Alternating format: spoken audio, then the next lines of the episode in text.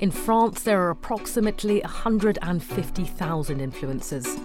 Their work can include product placement, tutorials, and even promoting cosmetic surgery. J'ai fait des machines, en fait, au niveau de mon vagin. Genre là, c'est comme si j'avais douze ans, genre. While most struggle to make a living from it, some influencers have made it a lucrative business. What's more, at times, hiding behind the products being peddled by influencers are scams.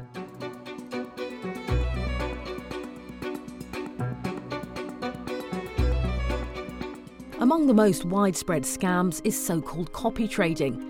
The practice involves advising amateurs on how to imitate professional traders and make a profit.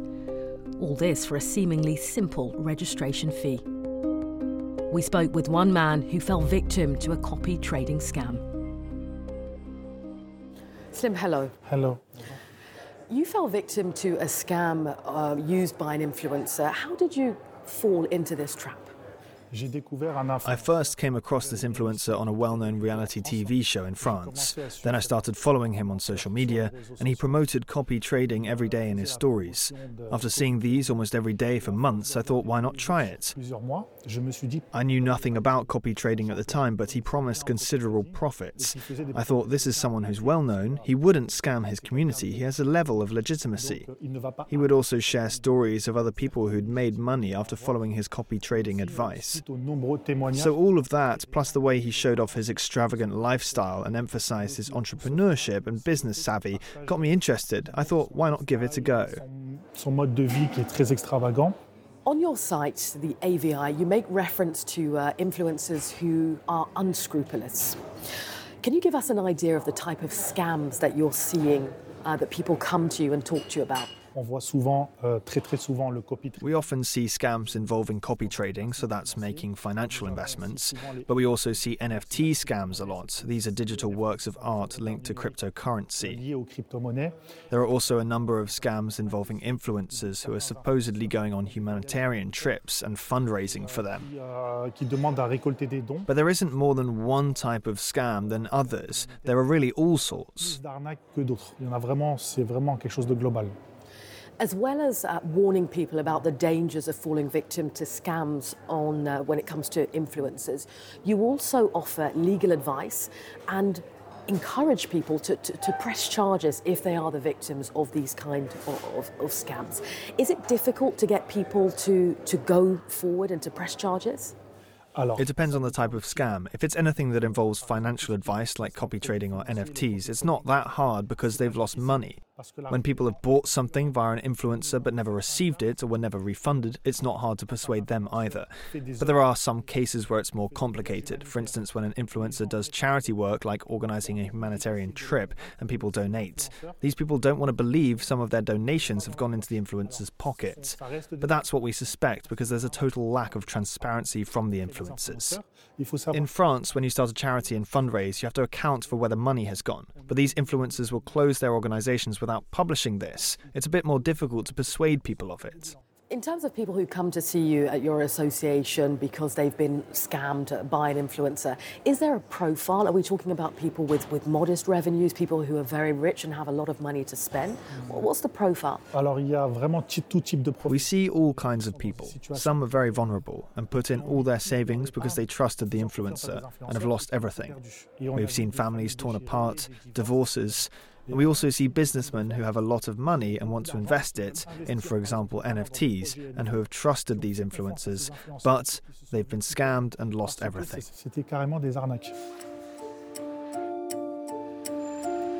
In an attempt to fight against similar scams and regulate the world of influencers, France's National Assembly has adopted a law co-written by the socialist M P Arthur Delaporte.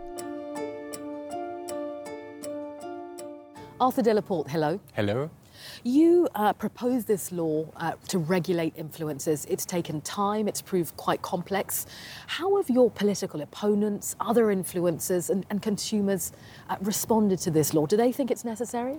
At the end of the day, there was a general consensus about the necessity of it, because till now, it's been sort of the law of the jungle. The absence of rules meant that influencers could do whatever they wanted. And even if there were already laws, they didn't know what applied to them and where they fit in, so we had to act. Some influencers were uh, promoting uh, medication, others uh, plastic surgery, for example. It's been a, a difficult time. The time has been now to, to regulate that ultimately.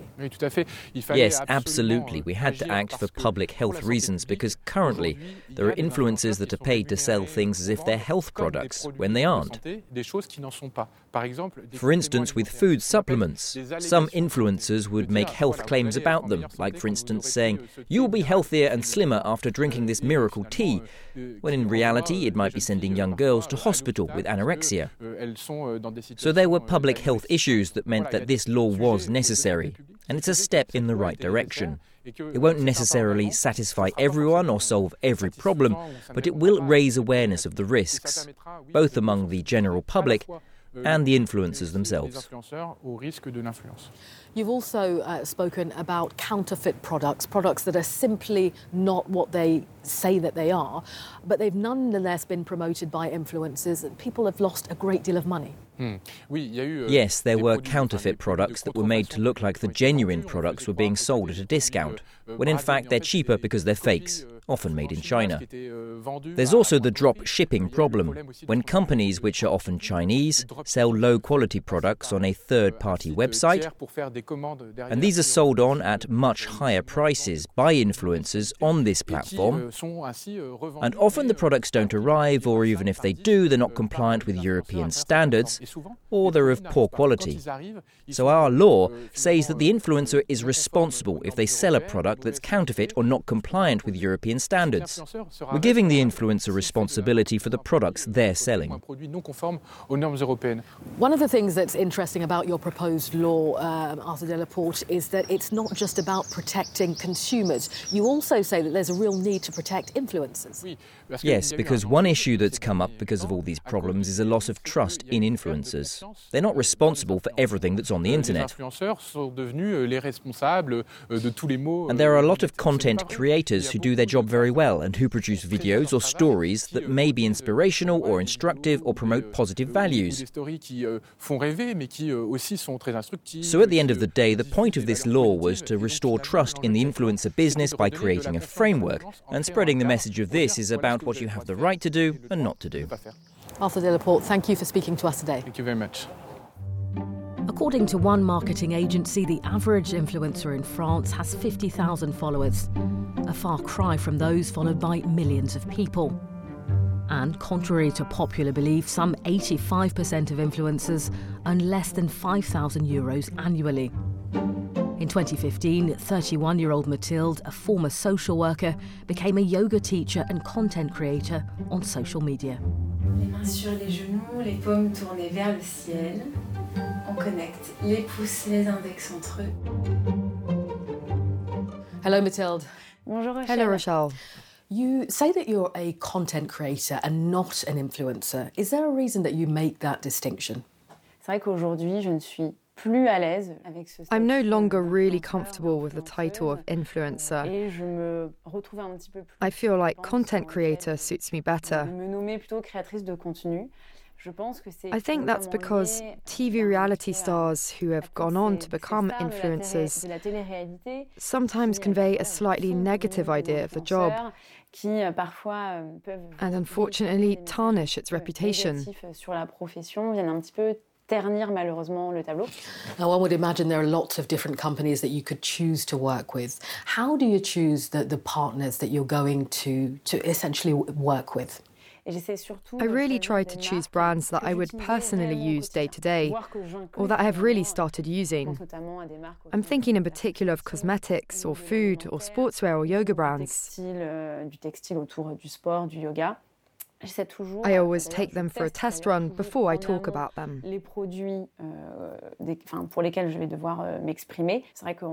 We hear a lot about overconsumption linked to the influencer business, receiving non-stop packages, et cetera. Overall, I'd say I accept about a quarter of the offers I get. Is it possible to make, as things stand for you at the moment, a living from being a content creator? I personally have made it a side job in my case. I consider my main activity to be yoga teaching, organizing yoga retreats, putting on events. Being an influencer is almost just a hobby, actually. It's the kind of work where the income fluctuates a lot.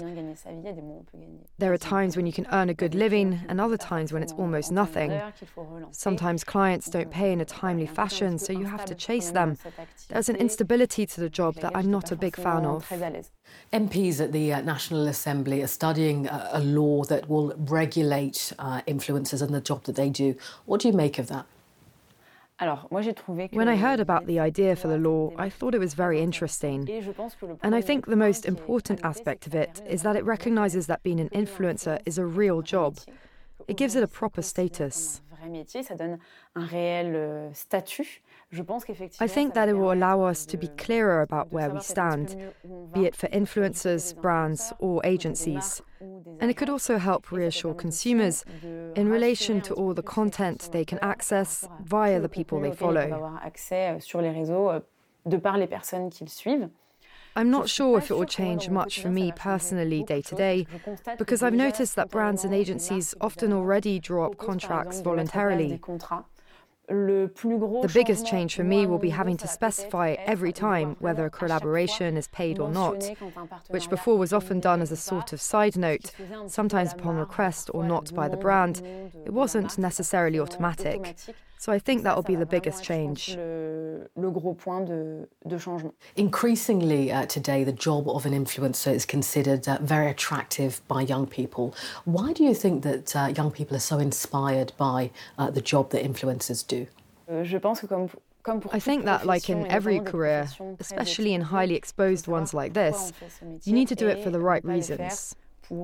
So not just for visibility, self-promotion, pseudo-celebrity, or even for money.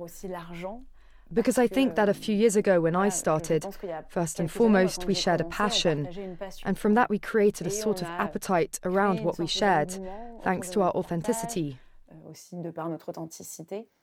And I'm afraid that now it's the other way round, and people think, what could I share so that I can be famous and earn money? Can we still be as authentic then? I don't know. The way the job seems to be going, I'm not sure I'd like to have a teenager myself now. Mathilde, thank you for sharing your experience with us. Thanks so much for having me and for giving me a chance to talk about this interesting topic.